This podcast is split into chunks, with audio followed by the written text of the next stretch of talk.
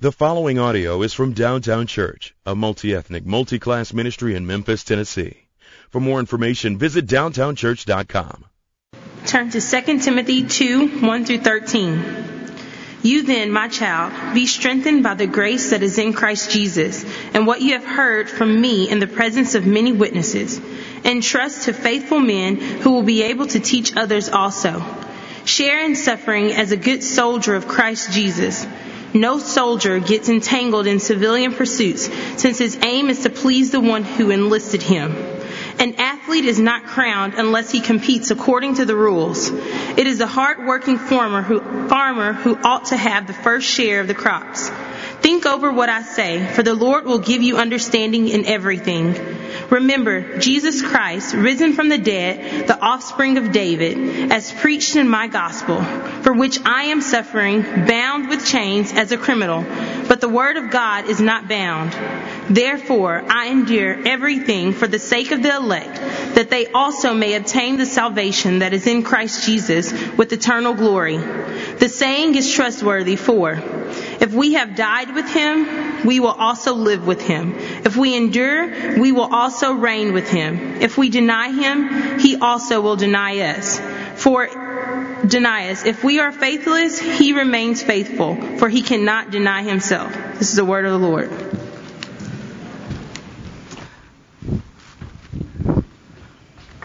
What we just heard was the very word of God. Amen. Amen. It all began in Albany, Georgia. Uh, he was born in 1930 to Bela, Bailey and Aretha, and uh, he his story is that he he wasn't uh, shy with hard work, as his mother was born a sharecropper. Uh, here he is, a young boy uh, who would be intrigued at three years old with uh, this Mr. Wiley Pittman's Red Wing Cafe. He was intrigued with this cafe, and and he would find his way on the inside of Mr. Wiley Pittman's Red Wing Cafe, and he'd watch Mr. Wiley Pittman as he played uh, the stand-up piano. Uh, here he is in the Red Wing Cafe watching Mr. Wiley Pittman strum away on the piano like crazy. Uh, Mr. Wiley Pittman was a huge benefit to this young boy's family. There was a time, the story goes, that, the, that they would lose their home and he would literally take in this young boy, his younger brother, and his mother just to help them out. And so he spent a significant amount of time in this neighborhood juke joint watching Mr. Wiley Pittman strum away on the piano. And at five years old, it was a blessing to him that Mr. Wiley Pittman would beckon him over to sit next to him on this old dusty piano bench. And he would get the privilege of watching Mr. Wiley Pittman up close.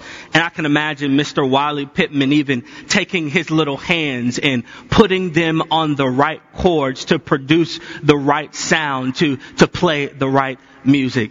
Uh, it's so crazy to me that this boy went through a huge amount of struggle. At five years old, he saw his uh, younger brother drown.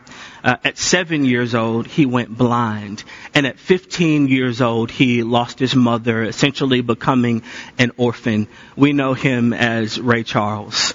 Ray Charles was literally one of the most prolific musicians of all time he would watch Mr. Wiley Pittman strum away on this old dusty piano hours upon hours.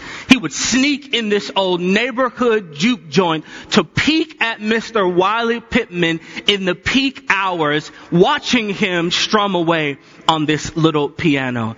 And when he had the opportunity, he'd jump up on that bench and Mr. Wiley Pittman would play a chord and, and then he'd play a chord and Mr. Wiley Pittman would play another chord and Ray Charles would play another chord and there were times where Mr. Wiley Pittman would take Ray Charles's hand and put it on the piano and he'd guide him and he'd lead him. Ray Charles had tons of hits. He received tons of rewards and awards. And what you'd have to say, the wise person would have to think back to those early years as a little boy and they have to think back to those times where Mr. Wiley Pittman welcomed him on the dusty piano bench in the dusty Red Wing Cafe in Albany, Georgia. The wise person would have to think back to those times where Mr. Wiley Pittman would guide his little fingers, putting them on the right chords to produce the right sound. The wise person would, would look at all the awards and the wise person would look at all of, of the hit songs and they'd have to think back to Mr. Wiley Pittman. He discipled him in music. Mr. Wiley Pittman gave him time. He poured his life into him that, that Ray Charles would become one of the most prolific musicians of all time. He, he let him interrupt his day. He gave of his wisdom. All the, the musicianship that had been poured into Mr. Wiley Pittman, he then will, would give down to little old Ray Charles there in Albany, Georgia. He discipled him he, he poured into him. And when we look at our text this morning, that's the exact relationship we see between Paul and Timothy. And you and I will see an intimate relationship in which Paul is taking all that has been poured into him and he's giving it away to young Timothy. A young boy who some would probably say didn't deserve Paul's time. He is allowing for his time to be interrupted and, and he's pouring all that has been poured into him into Timothy. This morning we're going to see how Paul used his life to multiply himself into others. We'll see three main ideas this morning. We'll see that multiplication takes loving. We'll see that multiplication takes teaching and we'll see that multiplica- multiplication takes working. But before we jump in, let's pray together. Father, thank you. Thank you, Lord, that your word is a light unto our path and a lamp unto our feet.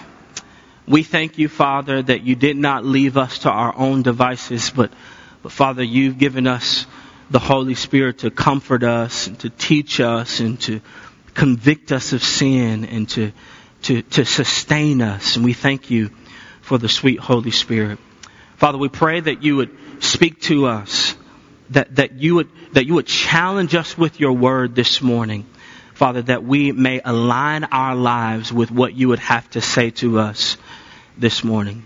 I pray, Lord, that you would move me out of the way, that we would hear from you. Father, that this word would change us, that it would change our church, that it would change our city because of discipleship. It's in Jesus' name we pray. Amen.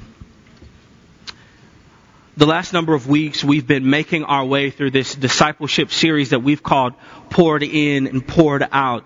And what we've began to do, we started in the beginning of the series talking about the disciple. And what we said is we cannot rush to methodology. We can't rush to talking about discipleship before we explain what a disciple is. We said that a disciple is a learner, that a disciple is a follower of Jesus Christ, that a disciple doesn't mind attaching themselves to the truths of, of Jesus. But then we began to talk about discipleship and, and what we looked at a couple weeks ago uh, was the Great Commission. And we saw Jesus declare himself to be the only one that had the authority to command us to go make disciples. And Jesus did just that in Matthew 28. He commanded us that we may go and make disciples of all nations. And we saw that Jesus said, you know what? You are not going to be left alone but I'm going to be with you always. I'm going to be with you through the hard times. I'm going to be with you through thick and thin. And last week what we saw is how God saves we have to begin someplace and we have to embrace the truth of, of God. And, and once we embrace the truth of God, you and I are, are, we're, we're required to give that same wisdom, to give that same good news away to others. And we saw that God compels us to take something that we are convinced of and to give it away to others. And we're going to continue talking about discipleship this week. We have the opportunity to peek into this incredibly unique relationship. See, from a dungeon like prison, Paul pens this letter to a young man in Timothy who Paul spent a great deal of time with. See, Jesus makes a command in Matthew 28. He says, make disciples of all nations. And through the story of the Bible, God strategically places illustrations or examples, profiles, case studies of what it might look like to make disciples. And when we come to Paul and Timothy's relationship this morning, that's exactly what we see we see a case study of a guy who was serious about making disciples, of a guy who wanted to be obedient to the command that Jesus gave to make disciples. One of the primary things we've got to see this morning, we've got to see that multiplication takes loving. Listen to the way Paul begins his first letter to Timothy. Paul says this, to Timothy, my true child in the faith in the first chapter of Paul's second letter to Timothy, he says this, I remember you constantly in my prayers night and day. Paul says, I long to see you. Then notice the way Paul begins our passage this morning. He says, you then my child. Don't miss that. Over and over again, Paul uses what we would call these terms of endearment. Paul views Timothy as uh, like his son. He calls him his child. He says, I long to see you, Timothy. I, I, I dare, I, I, would go see you. I, I'm, I'm looking for, I'm praying for you night and day. I love you. You're my child. You're my son. Paul loves Timothy. He has a deep affection for Timothy. Why? Because they spent a great deal of time together. But one of the things that you and I have to see is that we cannot make disciples from a place that is not in a place of love. In order for us to effectively make disciples, we have to have an affection and a love for the people that we're pouring into. There cannot be these pretentious like relationships, uh, these top down like relationships in which I'm looking down upon you. But Paul says, you're my child. Imagine how we treat our children. Imagine how we love our children. Imagine how we have our children's backs, how we protect them. Paul says, you're my son. You're my child. And this is somebody who he is pouring his life into from a place of love, not a place of pretentiousness. Paul loves Timothy. He cares for Timothy. He has deep affections for Timothy. And this is the fertile ground for discipleship. You and I cannot make disciples genuinely if it is not from a place of love. Paul cares for Timothy. He, he loves him. He adores him. He views him as his own child. I remember um, uh, just uh, some years ago, number of years ago, I, I've got a mentor. I've got a guy who's poured into my life and for a, a number of years. And uh, I had uh, this deadline, and he would give me assignments little by little, and I'd be responsible for bringing the assignments back. And and I remember when we first started getting together, um, one of the first things he he assigned to me, he said, "All right, take this passage of scripture, and I want you to bring me back 150 observations from this passage of scripture." Just take this and you just read it. I don't want you to use a commentary. I don't want you to use anything else. Just take a pen and a notepad and bring me back 150 observations from this passage. And y'all, after about 10 minutes, I had about five things down and I was done. You know, uh, but he would give me these assignments over and over again, and there was this one important assignment uh, that I missed the deadline on, and um, he sent me this long email and he just laid into me. He just laid, he, he just told me, just look, uh, this makes no sense. This is ridiculous. I'm giving time. I'm, I'm giving my energy and I need you to give it back. And he's just laying in for the entire emails, probably like two pages. And at the very end, he says, son, I'm trying to teach you something.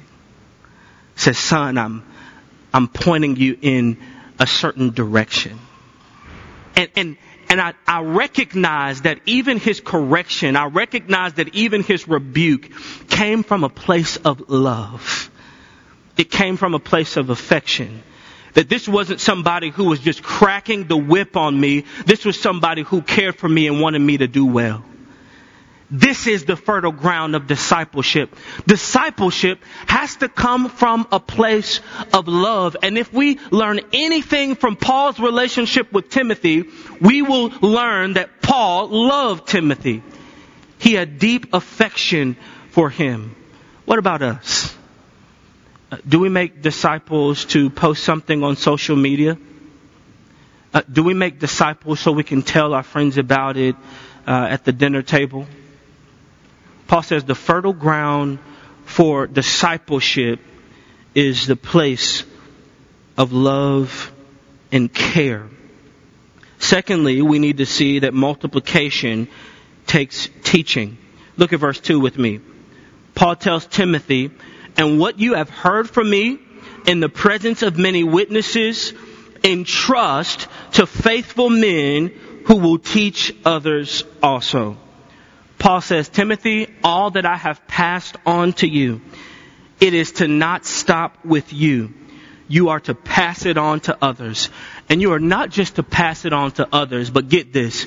You are to pass it on to others who will also pass it on. Paul says, I am teaching you these things on purpose. It is so you might pass these things on to people who will be faithful, who will be responsible to pass these things on to others. Here's what Paul is telling Timothy. Your job is to not just go teach somebody else how to grow and walk with Jesus. But your job is to teach somebody else how to grow and walk with Jesus, who will teach somebody else how to grow and walk with Jesus, who will teach somebody else how to grow and walk with Jesus. I love what Paul is doing. He's saying, I am entrusting these things to you. I'm challenging you to go entrust these things to others. It, it's inherent in that message. What Paul is saying is, the message that I'm giving you is of great value. The message that I'm giving you is an investment. It's an impartation into you and I want to get a return later. I'm investing into you. I'm investing the truth of, of God into you. I'm investing the truth of Jesus into you. And, and what I want for, for, for in return is for you to give it away to somebody else who will give it away to somebody else. See, discipleship is not just hanging out. This is the message that Paul is showing us that discipleship is more than just hanging out. We ought to be teaching something. You ought to be learning something. You ought to be learning the truth of God. And that's the exact thing that Paul would give to Timothy. And he would challenge him to give it away to others who were faithful, who were responsible to give it away to somebody else says, I'm passing this on to you and it has incredible value. Uh, the question becomes, what should I teach? What should I teach? If Paul is asking me to teach something, what should I teach? Paul helps us in verse 8. Look at this with me. Remember Jesus Christ, risen from the dead, the offspring of David. Paul says, if you teach nothing else, teach the gospel of Jesus. Remember Jesus Christ and remember the resurrected Christ. Paul says, if you teach nothing else, you ought to be teaching the gospel of Jesus Christ. He gives the purpose in verse 10. Paul says, I endure everything for the sake of the elect, that they also may obtain the salvation that is in Christ Jesus with eternal glory. He says, what I'm giving you is for a purpose that people, that the world may know uh, of the salvation of the Lord, that there is one who has come to rescue them, that there is an answer to their brokenness and their emptiness, that there is an answer to weariness, and you and I are armed with that same message. Paul will challenge us this morning to go out and make disciples, to entrust to mankind to entrust to faithful women, to entrust to faithful men who will entrust to others, who will entrust to others, and who will entrust to others.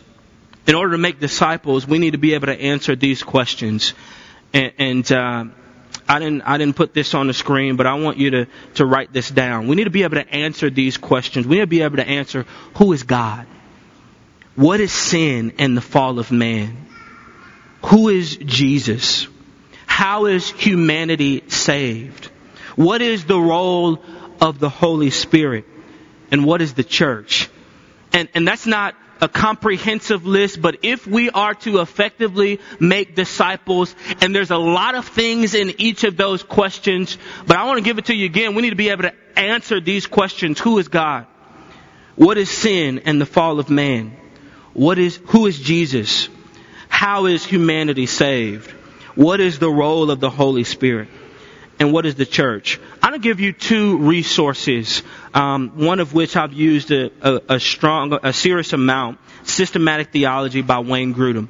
It's a simple uh, resource. It's it's the kind of resource that you keep on the desk, and when you have questions, you pull it out. When you want to learn a chunk about something, you pull it out. It's easy to read through. It's systematic theology by a guy named Wayne Grudem. But there's also a book called The Essential Truths of the Christian Faith by R.C. Sproul. The Essential Truths of the Christian Faith by R.C. Sproul. And this book literally has a hundred lessons on the essential truths of the Christian faith. And all of us need to know what do we believe and why do we believe it. Uh, in order to multiply ourselves into others, we've got to teach others. We've got to impart some things. We've got to pass on some things and we've got to expect the, the people who we are passing those things on to, to pass them on to others. You know, I remember, uh, when my brother was teaching me how to ride a bike it's so crazy. We, we had this old school red bike with this long banana seat. That was like our family's bike. Uh, this thing was put together like crazy. Um, we had worked on it and worked on it and worked on it to get it going. Uh, it had, it was all red. It had a banana seat. It had uh, a blue tire on the front and a black tire on the back. It was just put together crazy. But my brother was teaching me. He would teach me how to ride a bike you know, I grew up in a house with three sisters and a brother and everybody was older. So obviously everybody was riding a bike before me. And at a young age, I'm like, I want to ride. I just, I want to get on that thing. I want to ride. When is it going to be my turn? And all of a sudden my brother just said, you know what? I'll teach you. I'll teach you. And he got on the bike and he rode down the block and he came back and he said, did you see that? And I'm like, yeah, but what does that mean? And he got on the bike and he rode down the block and he came back. He was like, did you see that? And I'm like, yeah, but so, you know, and he told me to get on. I'm like, oh, no. And I got on the bike. This bike had no training wheels. And my, I remember my brother, he's holding the back of the seat and he's holding one of the handlebars and he's walking down the street with me. He's like, you got it. Just keep pushing. Keep pedaling. Keep pushing. You got it. And then he would go to the back seat and he would just be holding the back seat. He's like, keep pushing. You got it. You're doing well. You, you got it. Keep pushing. Keep pedaling. Keep pedaling. And then he just let me go. And I'm like, well, how do I stop? there were, there were no handbrakes on these kind of bikes. All of a sudden, I spill over to the side. I fall on the sidewalk, you know. He runs and get me. He was like, you did well. I'm like, dude, did you see me? Did, did you see what just happened? And I'm like, you didn't even tell me how to brake. How do I stop this thing? So he puts me back on the bike and he begins to walk down the sidewalk with me again. And over and over again, I remember my brother holding the bike holding the back seat, and he would just walk with me. And he'd teach me how to hit the brakes, how to push back to stop the bike. And he let me go and he'd come catch me. He let me go. He was teaching me how to ride a bike. And if we are going to effectively make disciples, we have to teach some things. Paul says, entrust Timothy to faithful men who will teach others also. He's saying, entrust to faithful men and women who will be faithful to teach others also, who will teach others also, who will teach others also. What are we teaching? We're teaching about Jesus. We're teaching how to walk with Jesus. We ought to be teaching how to study the, the Word of God. How do I feed myself in the Word of God? Uh, how do I walk out sin? How do I resist temptation? Uh, how am I to flee from temptation? We ought to be teaching these things as we make disciples. And this is what Paul is challenging Timothy in. He's basically telling him, I did not teach you all these things for them to stop with you. I taught you so that you would pass it on and pass it on and pass it on. One day I hope to teach my kids how to ride a bike. One day I, I hope to hold the handlebars and I hope to hold the seat and I hope to walk down the sidewalk with, with them. And I hope to let go and to grab hold again. I hope to teach them what it looks like. And dare I say this morning, if, if you're a married couple or you're a single mom, your first responsibility is to be discipling your family. It's, it's not the church's job to disciple your children, it's your job. And what Paul is saying to Timothy is, you need to take this responsibility seriously. To entrust all that I've poured into you, all that time we've spent, all of that time we've spent walking together and living together, and give it away to others. Paul is showing us what making disciples really looks like. Multiplication takes loving and teaching. But lastly, we need to understand that multiplication takes working. Look at verse 3. Paul says this, sharing suffering as a good soldier of Christ Jesus. See, the goal of a soldier is to please the one that enlisted him. Then look at verse 5. An athlete is not crowned unless he competes according to the rules. Then in verse 6, it is the hardworking farmer who ought to have the, the first share of the crops. Listen to those metaphors. A good soldier, an athlete, hardworking farmer. Paul would, would have been around Roman soldiers all of the time. He would probably been around them every day. And a soldier would typically enlist in the Roman army for a period of 20 years and most of them wouldn't even make it uh, out alive. Wouldn't even make it to retirement. And Paul understands the work that it would take to actually become a soldier. He understands the, the commitment that it would take. And this is what he's pointing us to. Paul mentions an athlete and what he's saying is anybody who competes has to work hard if they want to get a prize. Anybody who is a competitor has to run hard, has to race hard, has to go hard if they want to get a reward. Paul realizes that an athlete, for an athlete to become successful, it takes work. Paul mentions a hard-working farmer. And in antiquity, he would understand fully what it means to be a farmer he would understand that it takes time to plant the seed and he would understand that it would take time for the seed to be watered and he would understand that it would take time weeding out those fields and tending to those fields. He knows that anybody who is a lazy person would not be successful as a farmer. And what Paul is saying is true discipleship takes work. Discipleship is not for the lazy person. It's hard and it's grueling and it interrupts your schedule and it interrupts your family time. It's hard work. And that's why Paul is saying he's using these metaphors as an athlete, a hard-working farmer. He knows that it's hard work. He knows that making disciples is not some easy task. He knows that pouring your life into somebody else is not an easy task. But what Paul is saying is, is it's a worthwhile task. He's saying all that God has poured into me, I'm going to pour into you. And I know it's hard work, but I'm still challenging you, Timothy, my child, my son, one whom I love, to go do it with others who will go do it with others also.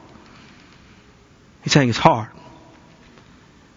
takes a lot of energy, takes a lot of work. It's not for the lazy person, but you ought to go do it.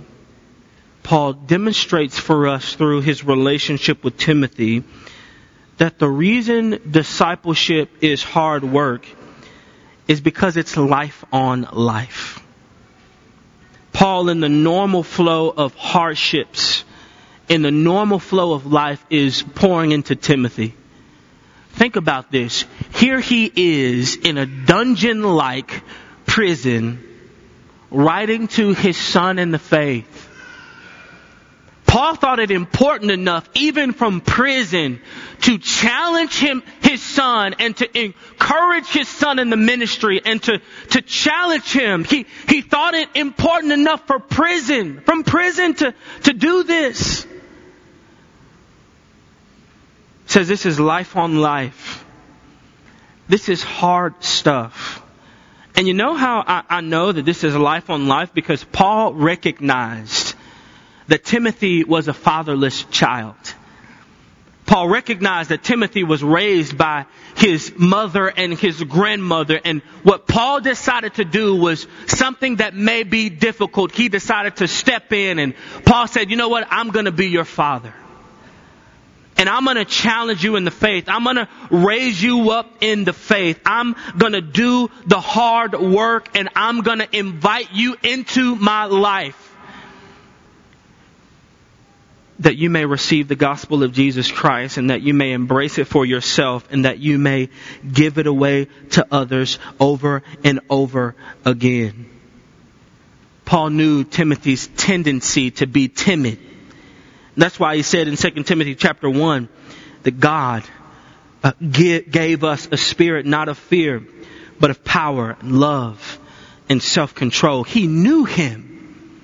He invited him in his world. And the only reason Paul could give Timothy some tough truth like this is because he walked with him. This is not some young relationship. Paul has spent time with Timothy. They, they've done life on life. See, discipleship is not some quick microwavable process. It takes time. It's hard. There will be failures, and Paul tells us that there will be failures. He tells us uh, in 2 Timothy, the end of chapter 2, uh, in 2 Timothy, the end of chapter 1, he says, Everybody in Asia has turned away from me.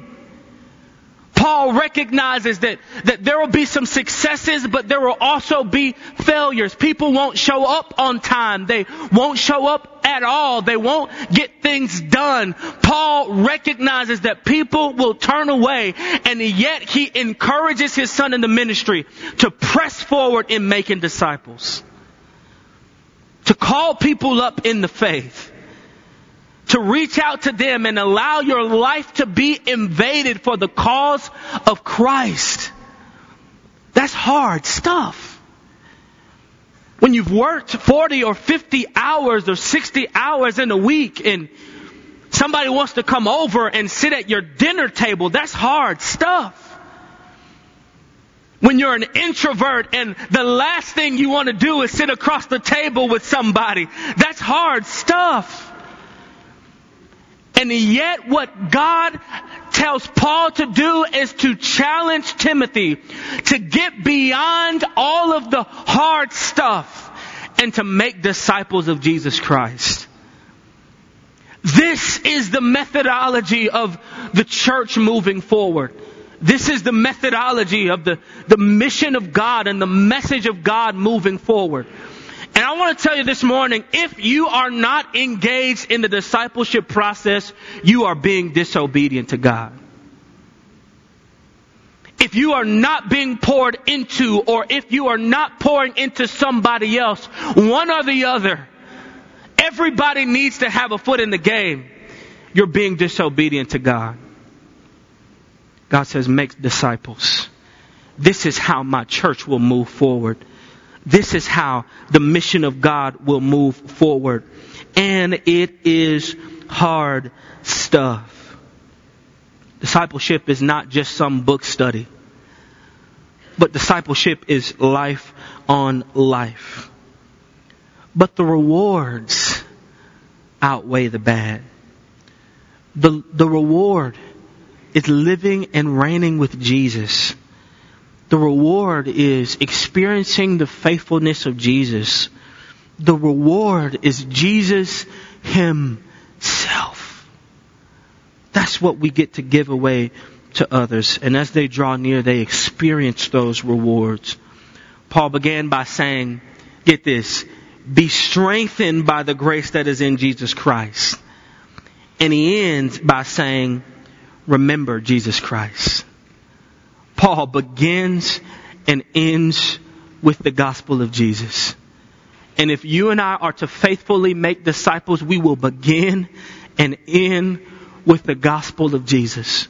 We will begin and end with the message that Jesus has done for us what we could never do for ourselves.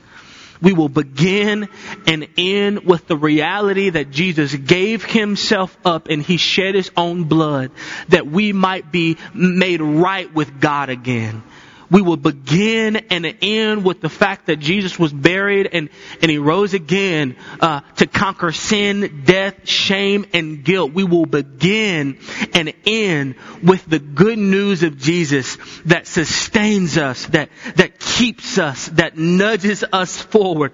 We will begin and end with that kind of message and convince people of God will give that message away to others.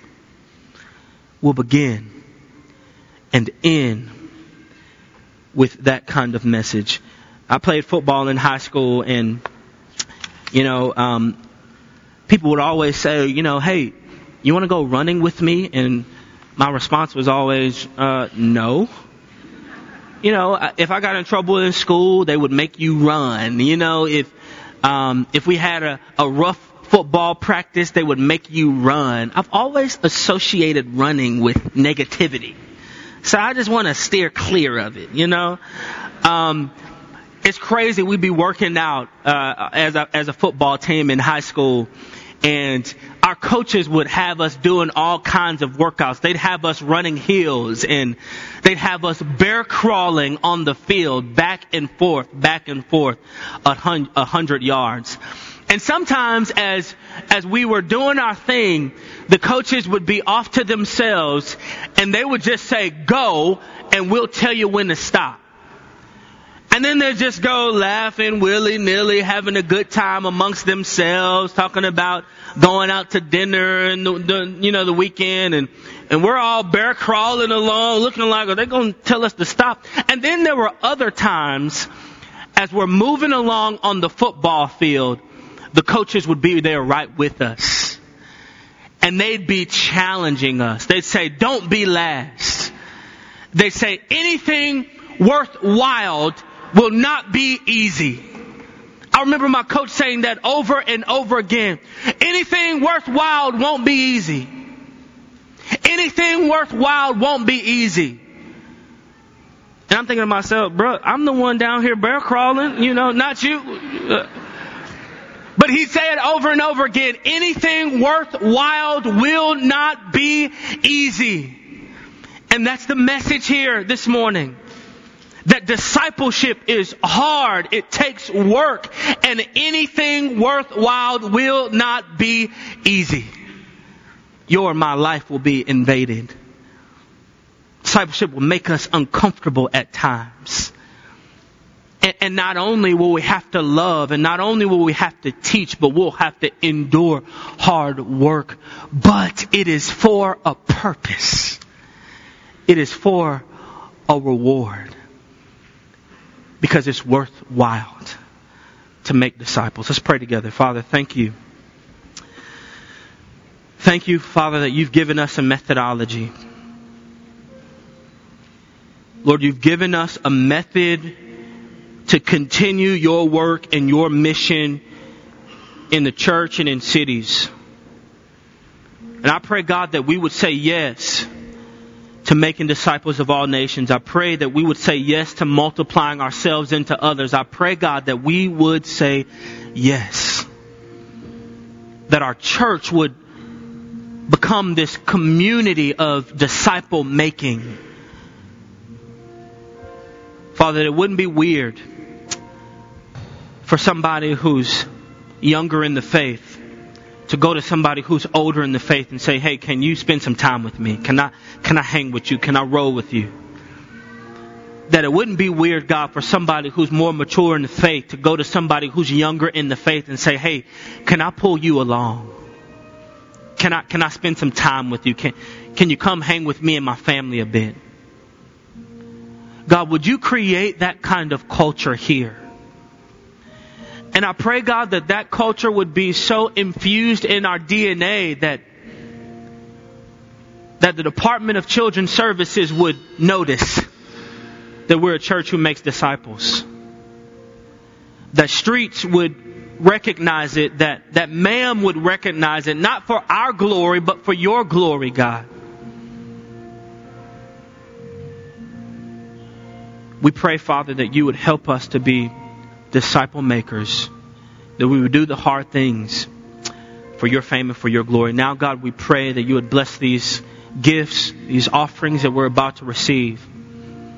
Pray that you would help us to be generous givers. Lord, I pray that for me and my wife, that we would be sacrificial, generous givers. And I pray that for our church, that we would be sacrificial and generous givers.